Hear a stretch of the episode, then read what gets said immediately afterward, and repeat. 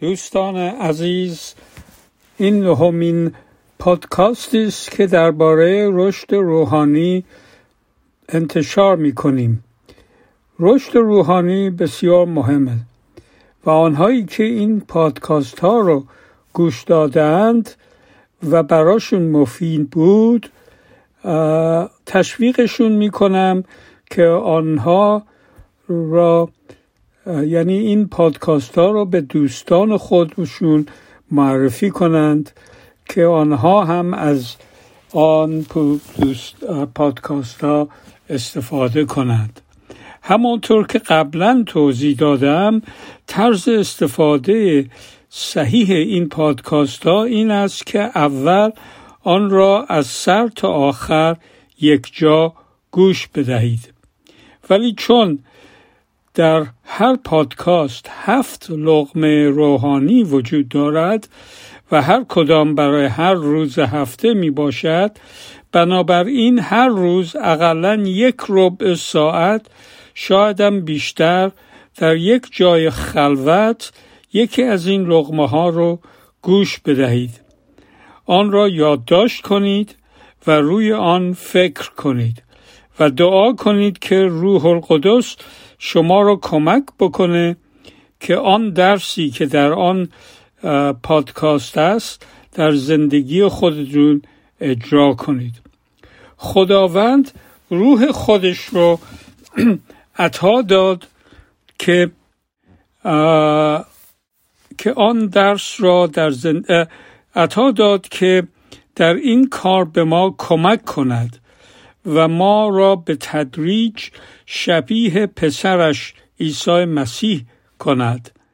این هدف روح خداوند می باشد و آنهایی که این کار را کرده اند دیدند که میوه های روح در آنها رشد کرده. این میوه ها عبارتند از خیشتنداری فروتنی وفاداری نیکی مهربانی صبر شادی محبت و آرامش.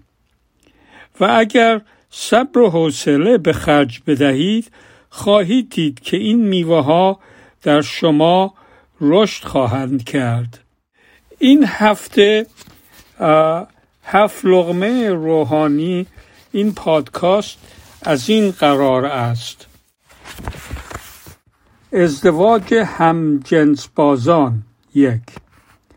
مشکلات زندگی دو. آزار در زندگی سه. تقلایی که زندگی به ما می آورد چهار. همه کاره این دنیا پنج. بی اطاعتی شش. تلخی هفت. و همین. من بیشتر از این دیگه صحبت نمی کنم و می‌خوام که با یک دعای کوچک کوتاه این قسمت رو پایان بدهم. ای پدر ما که در آسمانی ما شکرت می‌کنیم که ما رو به ما ما رو هدایت کردی که این پادکاست ها رو پخش بکنیم و ممنون هستیم که می‌تونیم با این تکنولوژی جدید پیغام تو رو به سراسر جهان و به آنهایی که می‌خوان بیشتر در تو باشند و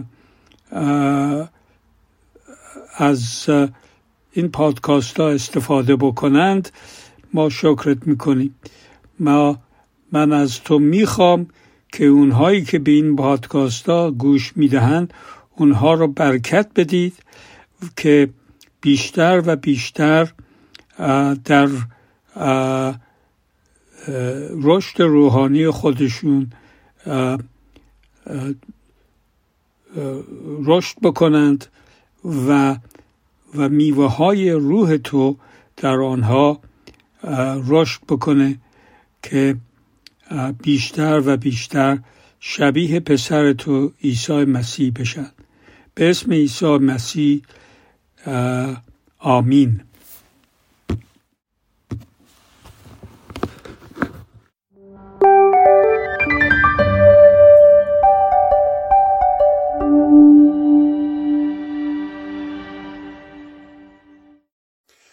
بحث ازدواج همجنسگرایان به موضوعی جنجالی در صحنه بینالمللی تبدیل شده. بعضی از مردم احساسی با اون برخورد می‌کنن. به این صورت میگن هر کس هر طور مایله می‌تونه زندگی کنه. بعضی دیگه از دیدگاه حقوق بشر به اون نگاه می‌کنن و میگن این یک چیز قانونیه که باید این حق رو به مردم بدیم به هر کس بدیم که خودش تصمیم بگیره با چه کسی ازدواج کنه حالا می‌خواد مرد با مرد یا زن با زن باشه دادگاه عالی ایالات متحده در 26 ژوئن 2015 قانونی شدن ازدواج همجنسگرایان در هر پنجاه ایالت خودش رو تصویب کرد. متاسفانه بعضی از کلیساها با این مسئله کنار اومدن و دلیل اون فشار اجتماعی و مسائل سیاسی بوده. اما باید بدونیم موضع کتاب مقدس در این مورد کاملا روشن و واضحه. کلام خداوند میگه خدا در ابتدا مرد و زن را آفرید و با آنها فرمود بارور و کثیر شوید روانشناسا وجود پدر و مادر رو برای در زندگی بچه ها بسیار ضروری می‌دونن چون هر کدوم از اونها جایگاه و نقش مخصوص خودشون رو برای بچه ها دارن. عیسی مسیح این رو تایید می‌کنه در متا باب 19 آیه 4 و 5 خطاب به فریسیان میگه مگر نخوانده اید که آفریننده جهان در آغاز ایشان را مرد و زن آفرید؟ و گفت از این سبب مرد پدر و مادر خود را ترک کرده به زن خیش خواهد پیوست و آن دو یک تن خواهند شد. در اینجا صحبت از زن با مرد هست. نه صحبت مرد با مرد و زن با زن. در تحتی خداوند در پیدایش باب 13 آیه 13 مردم صدوم رو بسیار شرور مینامه. در این آیه اینطور میگه اما مردمان صدوم شرور بودند و بسیار به خداوند گناه می‌برد. گناه اونا هم جنس بازی بود. در باب 19 کتاب پیدایش به تفصیل از گناه اونها در آیات 4 5 11 13 و 24 نام می‌بره. آیه 5 مردم صدوم به خانه لوط مراجعه می‌کنن و میگن ای لوط آن دو مرد را که امشب مهمان تو هستن پیش ما بیاورد تا با آنها تجاوز کنیم. این کار در نظر خداوند اونقدر زشت و شنی بود که تصمیم به نابودی شهر می‌گیره. در اول قرنتیان باب 6 آیه 9 اینطور میگه آیا نمی‌دانید که ظالمان وارد وارث پادشاهی خدا نخواهند شد؟ فریب نخورید بی افتان بت پرستان زناکاران همجنس بازان. چه فائل و چه مفعول. در این آیات همجنس بازان را در ردیف شیادان و دزدان و بقیه گناهان شنی قرار میده. و میگه اونا وارد ملکوت خدا نخواهند شد. در رومیان باب یک آیه 18 به بعد از غضب خداوند بر گناهکاران صحبت می‌کنه و همجنس بازان از جمله این اشخاص می‌باشند. در آیات 26 و 27 اینطور میگه پس خدا نیز ایشان را در شهواتی شرماور به حال خود واگذاشت. حتی زنانشان روابط طبیعی را با روابط غیر طبیعی معاوضه کردند. به همیسان مردان نیز از روابط طبیعی با زنان دست کشیده در آتش شهوت نسبت به یکدیگر سوختند. مرد با مرد مرتکب عمل شرماور شده مکافات درخور انحرافشان را در خود یافتند. میلیون ها نف... میلیاردها نفر در سر جهان معتقدند که کتاب مقدس که کلام الهام گرفته از خداونده عده بسیاری هم به این اعتقاد ندارند اما همه اینها احترام زیادی برای تعلیمات عیسی مسیح قائل هستند. کلام خدا در افسوسیان باب 5 آیه 11 میگه در کارهای بی سمر تاریکی سهیم نشوید بلکه آنها را افشا کنید. کلیسا خوانده شده در مقابل ناراستی و نادرستی بیسته. به عنوان مسیحی وظیفه ما را کتاب مقدس تعیین کرده. مخالفت با گناه و در این مورد هم جنس بازی رو گناه می‌دونه. ادهی می‌پرسن آیا تغییر جنسیت درسته؟ در مواردی دیده میشه که اشخاصی ناقص به دنیا میان یعنی از بیرون مرد هستن اما در داخل زن یا برعکس در بیرون زن هستن اما در داخل مرد اینها مانند کسایی هستند که با نقص عضو به دنیا میان و با یک عمل جراحی اصلاح میشن. اما کسانی هستند که ازدواج کردند دارای فرزندان حتی نوه دارن و از روی روی هوس و خودخواهی دست به این کار می‌زنن. هرگز کلیسا اونها رو تایید نخواهد کرد. کلام خداوند بالاتر از هر قانونی در دنیاست. کلام خداوند مانند قوانین کشوری تغییر نمی‌کنه. سالها پیش از نظر قانون هم جنس بازی جرم محسوب می‌شد. اما در این اصل افتخار به حساب میاد. حتی خیلی از سیاستمدارا و اشخاص سرشناس خود را هم جنس باز معرفی می‌کنند. در برنامه های تلویزیون خیلی از مجریان خود را گی یا لزبیان معرفی می‌کنند. نباید اجازه بدیم هیچ چیزی بر نظر و عقیده ما تاثیر بگذاره. کلام خدا ثابت و پایداره. خداوند هرگز چنین چیزی رو تایید نکرده و نخواهد کرد. اگر برخی از مسئولین کلیساها این رو تایید کردن مطمئنا باید به خدا پاسخگو باشند ما هم جنس بازان رو لعنت نمی کنیم. از آنها هیچ گونه ناراحتی نداریم. اما عمل اونها رو به هیچ وجه تایید نمی کنیم. و به اون به صورت نگاه گناه نگاه می‌کنیم در یهودا آیه هفت اینطور میگه همینطور شهرهای صدوم و غموره و شهرهای مجاور آنها که خود را به زناکاری و انحرافات جنسی تسلیم کردند و اکنون به عنوان عبرت در آتش جاودانی مجازات می شود. در این آیات میگه مجازات اونها آتش جاودانیه. آیات بسیار دیگری هم در عهد عتیق و عهد جدید در تایید روابط عادی زن و مرد وجود داره. اما تمام آیات در کتاب مقدس بر علیه روابط مرد با مرد یا زن با زنه. بعضی از اونها میگن احساس من این رو میگه و من به جنس مخالف تمایلی ندارم. مشکل انسان از اول این بوده که به دنبال تمایلات خودش رفته تا دنبال خواست آفریننده خودش. برای همین وضع جهان فعلی به این صورت در اومد راه حل توبه و بازگشت به در اول قرنتیان باب 6 آیه 11 پولس اینطور میگه و بعضی از شما آنچنان بودید ولی اکنون از گناهان خود پاک شدید و جز مقدسین خدا گشته و به نام عیسی مسیح خداوند و روح خدای ما کاملا نیک محسوب شدید بعضی از اونها هم جنس باز بودن اما با, با توبه نجات پیدا کردن و جز مقدسین شدن. برای هر کس با هر گناهی آغوش خداوند بازه. خداوند او رو میپذیره میبخشه نجات میده و روح خودش رو به او عطا می‌کنه. این فرصت رو از دست ندید. آمین.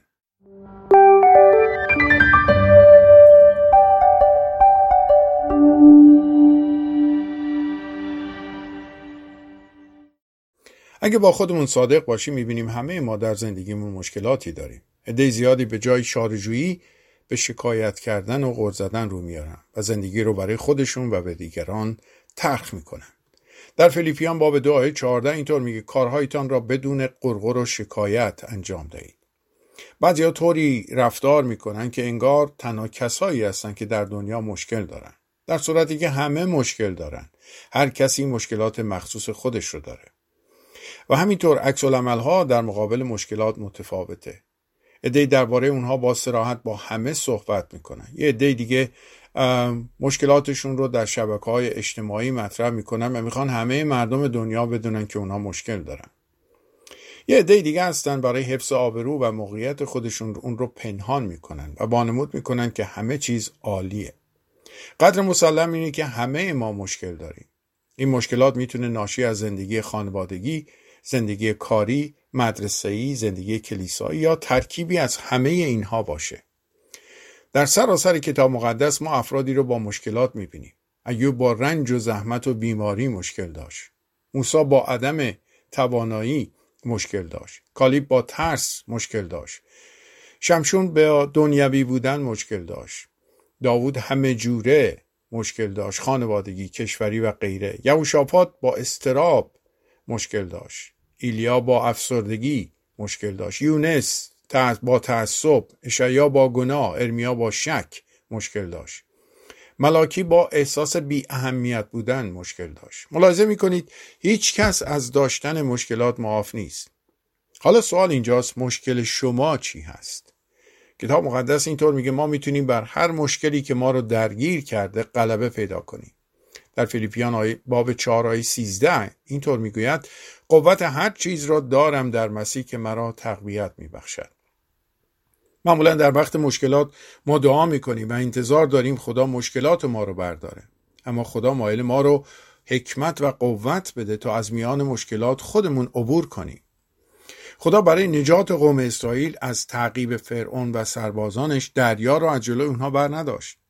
او دریا را شکافت تا اونها خودشون به اون طرف دریا برن. خدا وعده سرزمین موعود را به قوم داده بود ولی اونها در اون اونها رو بر نداشت و در اون سرزمین قرار بده. قوم باید به او اعتماد می‌کردن و خود را به سرزمین موعود میرسوندن. خودشون باید به اونجا می‌رفتن. خدا دشمنان قوم اسرائیل را نابود نکرد. او به قوم قدرت داد تا خودشون بجنگن و بر دشمنان پیروز بشن. در مورد ما هم همینطور هست. خیلی از مواقع خدا مشکلات رو بر نمیداره. او مایله در میان مشکلات به او اعتماد کنیم و ایمان داشته باشیم که او مفری برای عبور از مشکلات برای ما باز خواهد کرد. در کتاب مقدس در عهد جدید سی و هفت معجزه از عیسی مسیح ثبت شده. این معجزات در وقتی انجام شده که حل مشکلات از قدرت انسانی خارج بوده. شفای بیماران بیماران زیادی در اونجا ثبت شده. زندگی زنده کردن ایلازر بینا کردن کور مادرزاد شفا دادن به شخصی که 38 سال فلج بود. غذا دادن به بیش از پنج هزار نفر با پنج نان و دو ماهی. در جایی که شما قادر نباشید خدا قادره. در جایی که برای شما غیر ممکن باشه برای خدا ممکنه. پس برای مشکل خودت به او اعتماد کن. او فرمود من در هستم. یعنی جایی که بنبست او برای ما در هست. او فرمود من راه هستم جایی که هیچ راهی وجود نداره او برای ما راه هست او فرمود من تاک هستم جایی که زندگی ما بیمعنی شده بی سمر شده. وقتی به او متصل میشیم او تاکیه که شاخه‌های خشک زندگی ما رو پرسمر می‌سازه. مشکل خود را به او بسپار و اعتماد کن تا او با فوج لشکرهای آسمانی خودش به کمک تو خواهد اومد. مزمور 37 آیه 5 اینطور میگه خودت رو خودت رو به خداوند بسپار و بر او توکل کن. او تو را کمک خواهد. پدر آسمانی تو تنها کسی هستی که قادر مطلقی. هیچ چیز برای تو غیر ممکن نیست. امروز برای مشکلم به تو اعتماد می‌کنم و اون رو به تو میسپارم. مرا حکمت و قوت بده تا از میان مشکلاتم با قوت تو عبور کنم. در نام عیسی مسیح. آمین.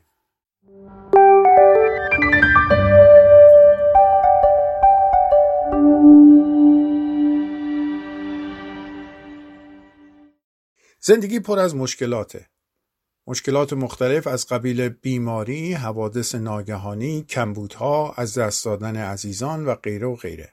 اما زندگی سختتر میشه وقتی کسانی در کنار شما هستن یا وارد زندگی شما میشن که عمدن باعث آزار روحی شما میشن. نمونه اون رو در اول سموئیل باب اول می‌بینیم در زندگی حنا شوهر حنا مردی بود به نام القانه که دارای همسر دیگه بود به نام فننه.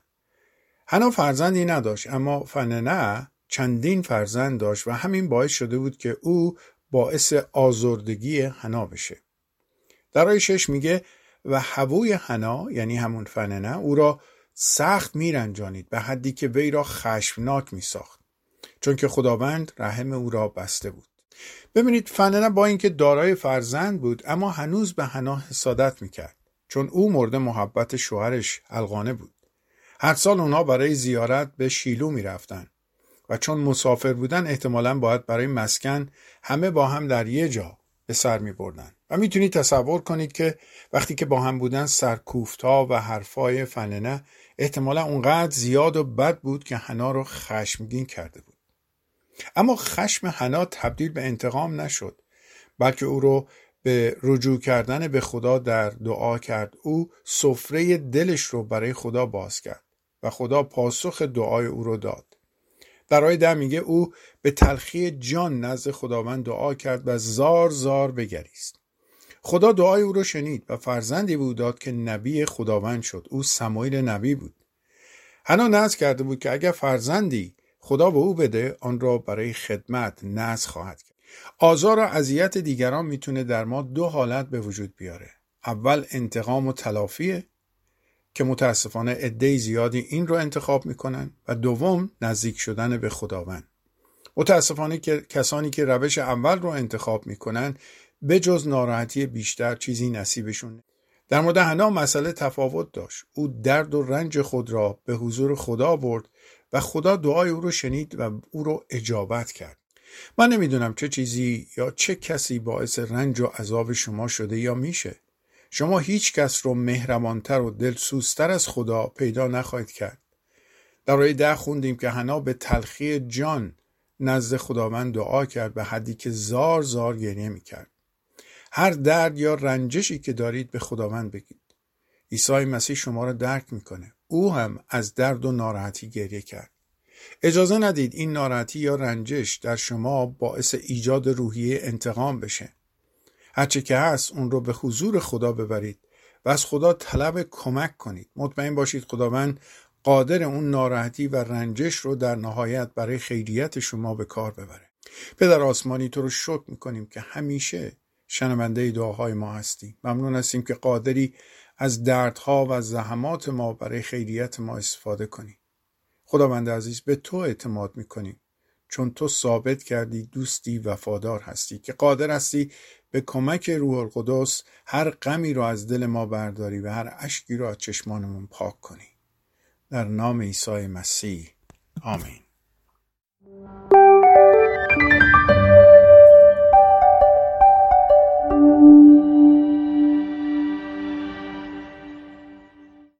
اگر تجربه کار با بچه ها رو داشته باشید می‌دونید که آرام کردن بچه ها کار مشکلیه.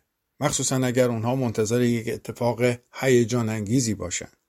در کلیسا برای مشارکت شلوغترین گروه بچه ها هستن و کمتر کسیه که بتونه اونها رو ساکت یا کنترل بکنه. با دائما به اونها گفت آرام باشید. یادم از وقتی مدرسه می‌رفتیم معلمی داشتیم به نام آقای خراسانی اما ما برای او لقب دیگه گذاشته بودیم. و وقتی نبود می‌گفتیم امروز با آقای ساکت باشید کلاس داریم. چون هر چند دقیقه یک بار می‌گفت ساکت باشید. این مشکل حتی در بزرگسالان هم دیده میشه. وقتی گروهی با هم جمع میشن خیلی مشکل میشه اونها رو آرام کرد. ما این تجربه رو در جشن ها داشتیم که وقتی تعداد زیادی با هم جمع میشن خیلی مشکل بود بتونیم برنامه اجرا بکنیم چون سکوت لازم در محل حکم فرما نبود. این در مورد زندگی خود ما هم صدق می‌کنه. زندگی فردی ما. وقتی مشکلی به وجود میاد وقتی سختی وارد زندگی ما میشه آرامش خودمون رو از دست میدیم. در تقلاییم. به این طرف و اون طرف میدویم و دنبال راه حل میگردیم. در مزمون 46 آیه ده اینطور میفرماید. خداوند میفرماید بازیستید و بدانید که من خدا هستم. اینجا در واقع لحن بازیستید مثل اون لحن تحکمیه که به بچه ها میگیم آرام باش. گاهی به بچه ها میگیم اینقدر تکان نخور صبر داشته باش. در اینجا خدا در واقع به ما میگه آرام باش صبر کن تحمل کن و بدانیم که او بر همه چیز کنترل کامل داره. چون ما هم مثل اون بچه ها وقتی اتفاقی میفته فورا نگران و بیتاب میشیم. ترس از ناشناخته ها داریم و اینها به ما هجوم میاره روی ما تاثیر می‌گذاره و فراموش می‌کنیم که در خداوند آرام بگیریم. در عوض وحشت سراغ ما میاد. خاطرم از وقتی پسر من کوچک بود روی تخت خودش به بالا و پایی میپرید که از تخت افتاد و پیشانی او شکاف کوچکی برداشت. وقتی به دکتر مراجعه کردیم اجازه نمی‌داد دکتر به پیشونی او دست بزنه و دائما در حال تقلا بود که از دست دکتر فرار کنه. در حالی که قصد دکتر معالجه او بود می‌خواست زخم او رو بشویه و ببنده. این در مورد ما بزرگسالان هم صدق می‌کنه. خدا مایل در دستان او قرار بگیریم تا زخمهای ما رو بشوید و شفا بده. متاسفانه من عده زیادی شاهد این بودم که ایماندارا در وقت مشکلات و کمبودها آرامش خودشون را از دست دادن و به عوض اعتماد از دستان آرام بخش و شفا بخش خدا دوری کردن. مزمون نویس در اینجا میگه بازیستید و بدانید که خداوند قادر مطلقه. او ما را دوست داره و از ما می‌خواد که برای کمک نزد او بریم. از نگرانی بازیستیم از دستپاچگی بازیستیم از استراب بازیستیم. ما باید دائما به خودمون یادآوری کنیم که چگونه خدا محبت و عشق خودش رو به ما ثابت کرد. او تمام قدرت و جلال خودش رو به خاطر ما رها کرد تا خداوند قادر مطلق در بدن انسانی با ما باشه. و برای هر گناه ما رنج بکشه و بمیره. وقتی عیسی مسیح از مردگان برخواست تمام اون قدرت و جلال رو پس گرفت. پس او همچنان خداوند قادر مطلقه که با ماست امروز. بنابراین وقتی میگه باز ایستید یا آرام بگیرید می‌تونه به این معنی باشه که خدا اینطور به ما میگه نگران نباش درست خواهد شد چون من در کنار شما هستم. یادآوری این وعده به ما آرامش میده که می‌دونیم خداوند تمام قدرت و اختیار رو در دستان خودش داره. او قول نداده ما با مشکل روبرو نخواهیم شد. در واقع میگه در این جهان به خاطر گناه درد و اندوه و مشکلات خواهد بود. اما او همچنین این, این رو میگه که در روزهای خطرناک با ماست همراه ماست. پس میگه آرام باشیم. تمام این مشکلات مریضی ها کمبود ها موقتی خواهد بود. وقتی همه ما به آسمان رفتیم از غم و اندوه این دنیا رهایی کامل خواهیم یافت. حالا سوال اینجا چطور در خداوند آرام بگیریم؟ اولین قدم اینه که نترسیم چون این وعده عیسی مسیح که او با ماست. در زمان قدیم وقتی دشمن حمله می‌کرد مردم به داخل قلعه می‌رفتن و دروازه ها رو میبستن. و عیسی مسیح فرمود در وقت مشکلات به حجره دل خودت وارد شد و در رو ببند. در حجره دلت با او خلوت کن. او همه نیازهای ما رو می‌دونه او ترسهای ما رو می‌دونه. به او اعتماد کن. به سر و صدا و اربده دشمن و مشکلات توجه نکن. به تهدید بیماری فکر نکن. خدای تو بزرگتر از هر کسی هر نیرویی در این دنیاست. در چنین مواقعی سعی کن از دیگر ایماندارا بخوای. در دعا از قلعه ایمانی تو دفاع کنن. خودت رو در جمع ایماندارا قرار بده تا تو رو تشویق کنن تشویق به استقامت. خداوند میفرماید بازیستید و بدانید که من خداوند هستم. پدر آسمانی به یاد آوردن این وعده چقدر آرامش بخشه که تو در هر شرایطی در کنار ما هستی و می‌تونیم به هدایت تو به قدرت و حکمت تو متکی باشیم. ممنون هستیم که هیچ دشمنی هیچ نیرویی هیچ بیماری یارای مقاومت در مقابل تو رو نداره. امروز در این لحظه می‌خوایم بازیستیم و در کنار تو از آرامش امنیت و شفای تو برخوردار بشیم. در نام عیسی مسیح آمین.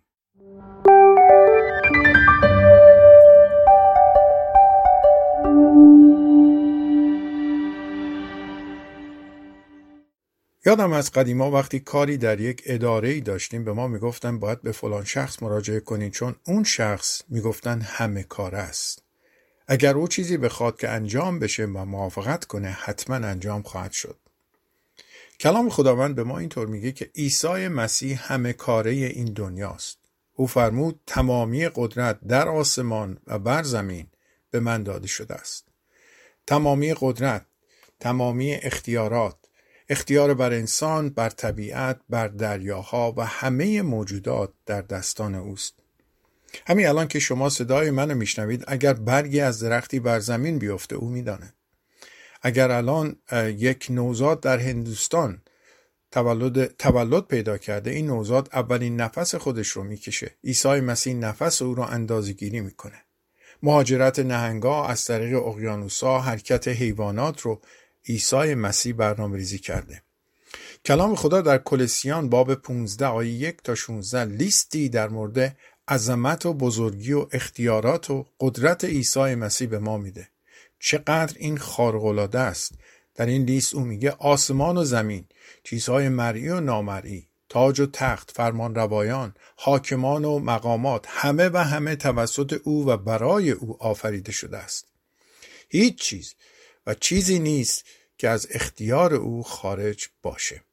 تیخهای روی خارپشت موهای روی سر شما طوفانی که ساحل دریا رو فرا می‌گیره بارانی که صحرا رو تغذیه می‌کنه.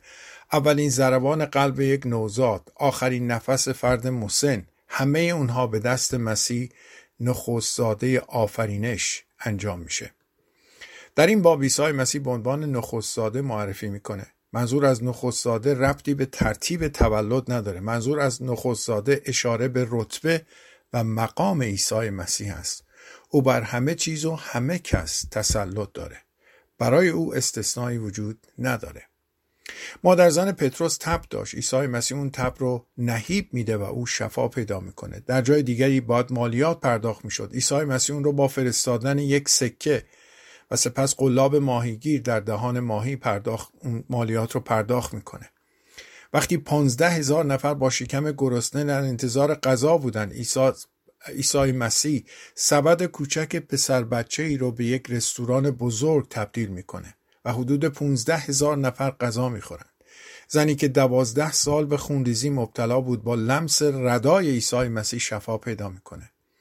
او اقتدار تبدیل داره. او اقتدار داره بیافرینه.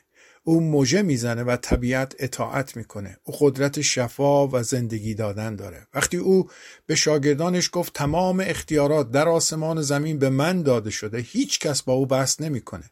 چون اون قدرت این قدرت رو در او دیده بودن. این توانایی رو در او تجربه کرده بودن. مسیح کهکشان ها رو اداره می‌کنه. برنامه سفر شما رو مدیریت می‌کنه. هیچ چیز نیست که از اختیار او خارج باشه. پس آرام باش. شما یک دوست یک پارتی قدرتمند یک مددکار که همیشه در دسترس است در مکانهای بالا دارید برای همین کلام خداوند در فیلیپیان باب 4 آیه 6 سفارش می‌کنه. برای هیچ چیز نگران نباشید. بلکه در هر چیز با دعا و استقاسه همراه با شکرگزاری درخواستهای خود رو به خدا ابراز کنید آیا فرزند آرنولد شوایزگر باید نگران باز کردن در محکم نوشابه باشه؟ آیا پسر فیل نایت صاحب امتیاز کارخونه کفش ورزشی نایک باید نگران سوراخ شدن کف کفشش باشه؟ اگر اشکالی در کامپیوتر دختر بیل گیت صاحب امتیاز مایکروسافت به وجود بیاد باید وحشت بکنه؟ نه چون پدر با نفوذ و مقتدری دارن. شما هم شخص با نفوذ و قدرتمندی رو در کنار خود دارید. عیسی مسیح نجات دهنده و خداوند شما قدرت و اختیار همه چیز رو در دست داره. پس به او اعتماد کنید به او مراجعه کنید چون او همه کاره این دنیاست. آمین.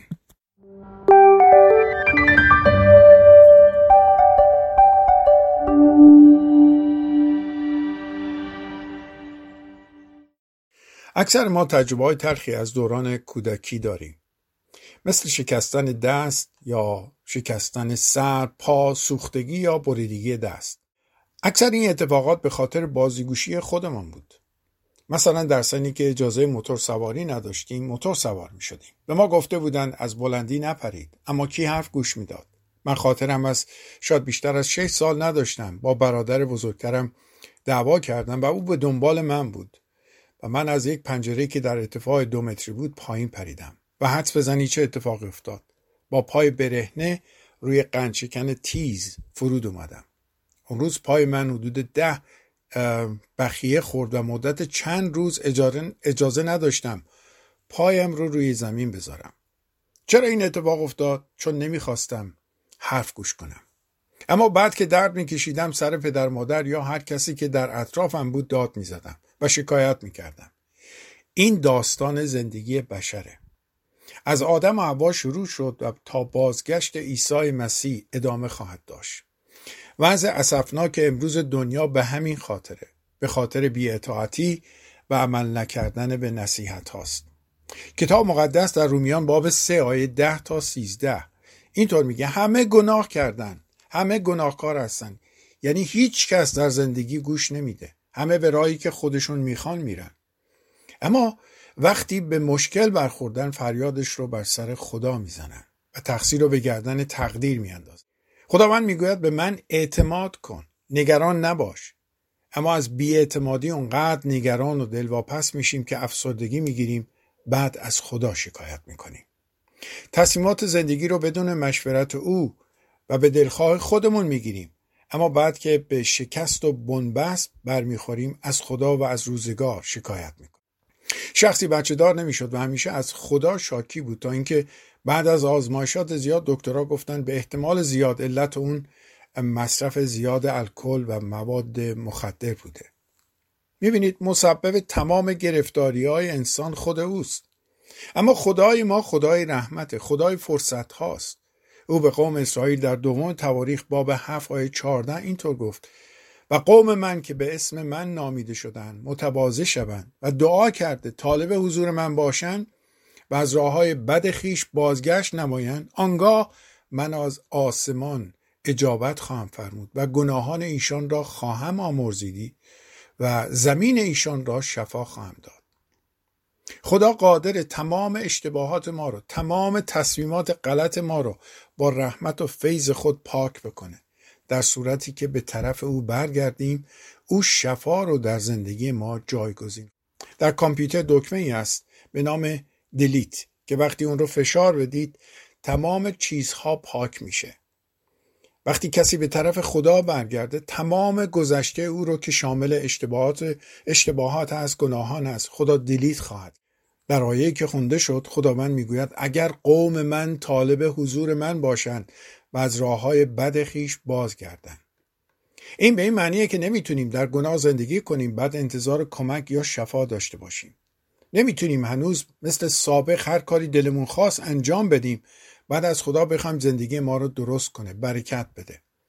خداوند در این آیه اینطور میگه اگر قوم من حضور مرا بطلبند یعنی طبق اراده من زندگی کنند خواست مرا انجام دهند و از کارها و گناهان خود دست بکشند یعنی از خودخواهی کینه ورزی حسادت دشمنی عصبانیت بدجنسی بدخواهی غرور و هر گناهی که خدا رو خشنود نمی‌کنه. برگردن. به طور کلی خدا اینطور میگه که از راه های بد خیش بازگردن. این راه های بد رو هر کس خودش بهتر می‌دونه چه چیزهایی هست. بعد میگه آنگاه خداوند گناهان ایشان را خواهد بخشید و زمین ایشان را شفا خواهد داد. زمین ایشان می‌تونه هر چیزی باشه که به شما مربوطه. هر قسمت زندگی شما که در تاریکی هستش و برکت از اون رفته. وعده خداوند اینه که زمین شما شفا پیدا خواهد کرد. زمین شما ممکنه سلامتی شما باشه ممکنه خانواده و همسر شما باشه ممکنه کار شما باشه. خداوند مایل اون رو شفا بده. پتروس رسول در اعمال باب دو آیه سی در روز پنتیکاست در پیغام خودش اینطور گفت توبه کنید و هر یک از شما به اسم عیسی مسیح به جهت آمرزش گناهان تعمید بگیرید و عطای روح القدس رو خواهید امروز اگر طالب شفای خداوند هستید مایلی خدا سرزمین زندگی شما رو شفا بده. مایلی خدا مسئولیت زندگی تو رو به عهده بگیره. مایلی توسط تو خانواده تو رو مورد لطف و برکت قرار بده. از راه های بد خیش بازگرد و توبه کن تا رحمت و فیض خداوند شامل حالت بشه. می‌تونی این دعا رو از صمیم قلب تکرار کنی. اینطور بگی ای عیسی مسیح سپاسگزارم که فیض و رحمت تو بزرگتر از گناهان من. عیسی مسیح به گناهان خود اعتراف می کنم و مایلم از راه های بد خیش به طرف تو بازگردم و مابقی عمر خود رو طبق خواست و اراده تو زندگی ممنون هستم که می‌تونم به بخشش و فیض تو اعتماد کنم چون می‌دونم در وعده های خودت امین هستی. اطمینان دارم که الان رحمت و فیض تو به خاطر کار مسیح بر روی صلیب شامل حال من شد. از صمیم قلب از تو سپاسگزارم که دعای من شنیدی و اجابت کردی. در نام عیسی مسیح. آمین.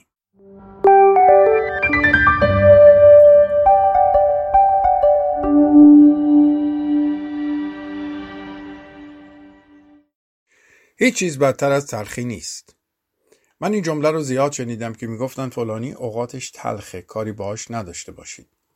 در امثال باب 15 آیه 117 اینطور میگه نان خوش خوردن در جایی که محبت است بهتر است از غذای شاهانه خوردن در جایی که نفرت وجود.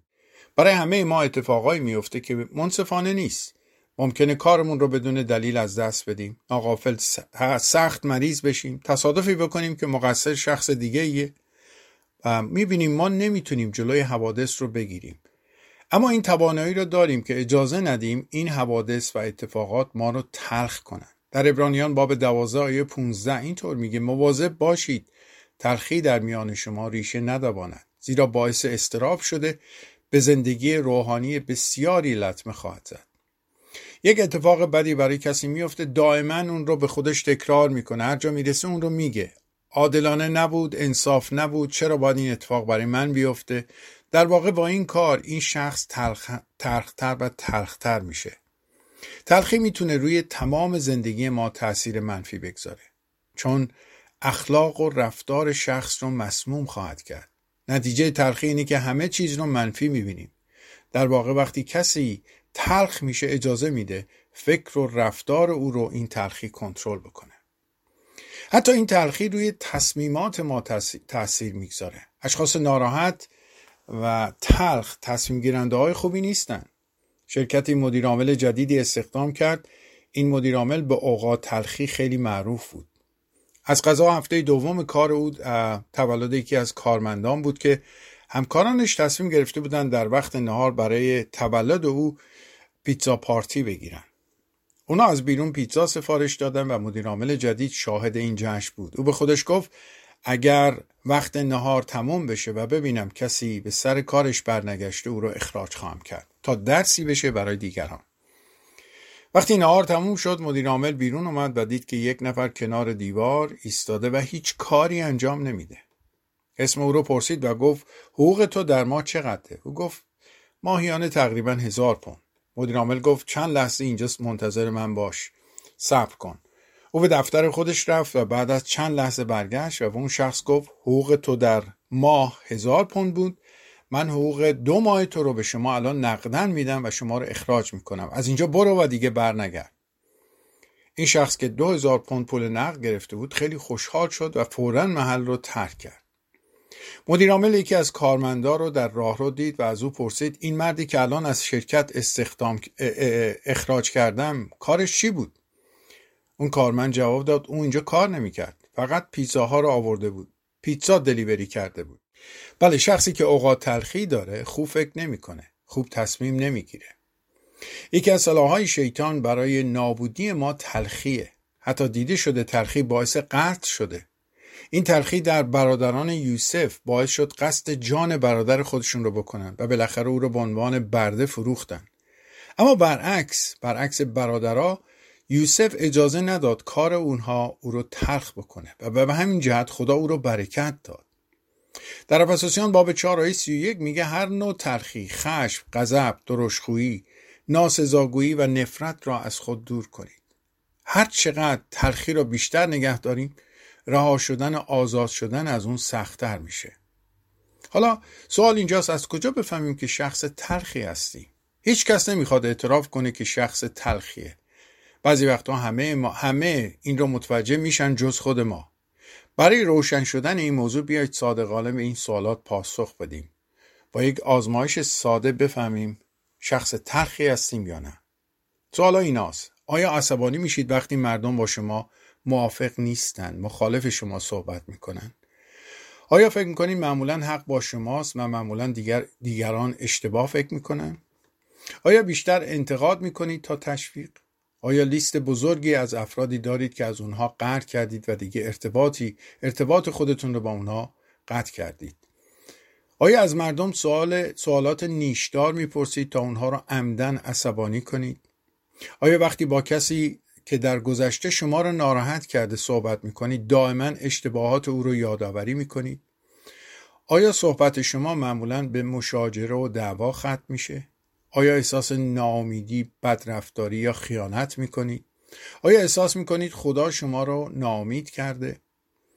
می‌دونید به این سوالا وقتی جواب میدیم اگر صادقانه جواب بدیم متوجه میشیم که در ما آیا تلخی هست یا نه پاسخ صادقانه به این سوالات نشون دهنده اینه که چطور شخصی هستیم شاد یا تلخ مشکل تلخی اینجا که شما نمی‌تونید اون رو پنهان کنید و نمی‌تونید اون رو مهار کنید مثل تا اون گسترش پیدا می‌کنه تا جایی که همه اطرافیان شما رو تحت تاثیر قرار میده. برخی از مردم اونقدر تلخ هستن که نمی‌تونن در مورد شخصی که اونها رو ناراحت کرده صحبت کنن بدونی که ابراز ناراحتی کنن که چقدر اونها رو آزار داده. کلام خدا در کلسیان باب 3 آیه 13 اینطور میگه متحمل یکدیگر شده همدیگر رو عفو کنید. هرگاه بر دیگری ادعایی داشته باشید چنان که مسیح شما را آمرزیدی شما نیز چنین کنید. تلخی از نگه داشتن ناراحتی به وجود میاد.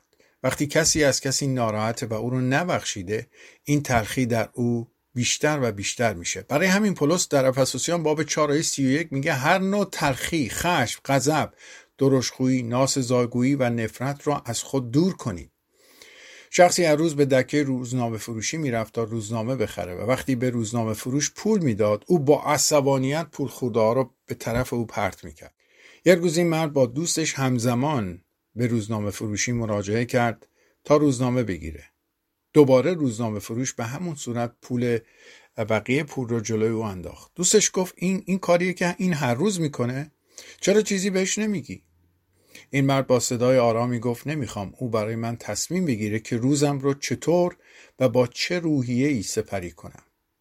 او گفت من از حقم برای ناراحت کردن او میگذرم که این حق را به اون ندم که من رو ناراحت بکنه. هیچ کس قادر نیست ما رو تلخ کنه تا زمانی که خودمون نخواهیم تلخ بشیم. تلخی رابطه نزدیکی با یأس و غم و تنفر و کینه و خشم داره. راه علاج تلخی بخشیدنه. دنبال حقت نباش دنبال صلح و آرامش باش. لطفا برای کشف تلخی و دوری از اون چند کار رو انجام بدید. اول اینکه به گذشته خود فکر کنید. پیدا کنید چه چیزی باعث ناراحتی شما شده که هنوز از اون صحبت می‌کنید و اون رو فراموش نکردید. شاید این ناراحتی در دوران کودکی بوده. شاید در خانواده بوده. شاید در مدرسه بوده. سعی کنید هر کسی که باعثش شده ببخشید. دومی که نگاه کنید ببینید این تلخی چه تأثیری در زندگی و اطرافیان شما گذاشته. به صدمه هایی که از این تلخی خوردید فکر و سومی که از اون تلخی آزاد بشید. شما نمی‌تونید آزاد بشید مگه اینکه چیز خوبی رو جایگزین تلخی بکنید. تلخی باعث میشه اخمو باشید. پس بنابراین شما سعی کنید خوشرو باشید. تلخی باعث میشه کناره بگیرید از دیگران. حالا در معاشرت باشید.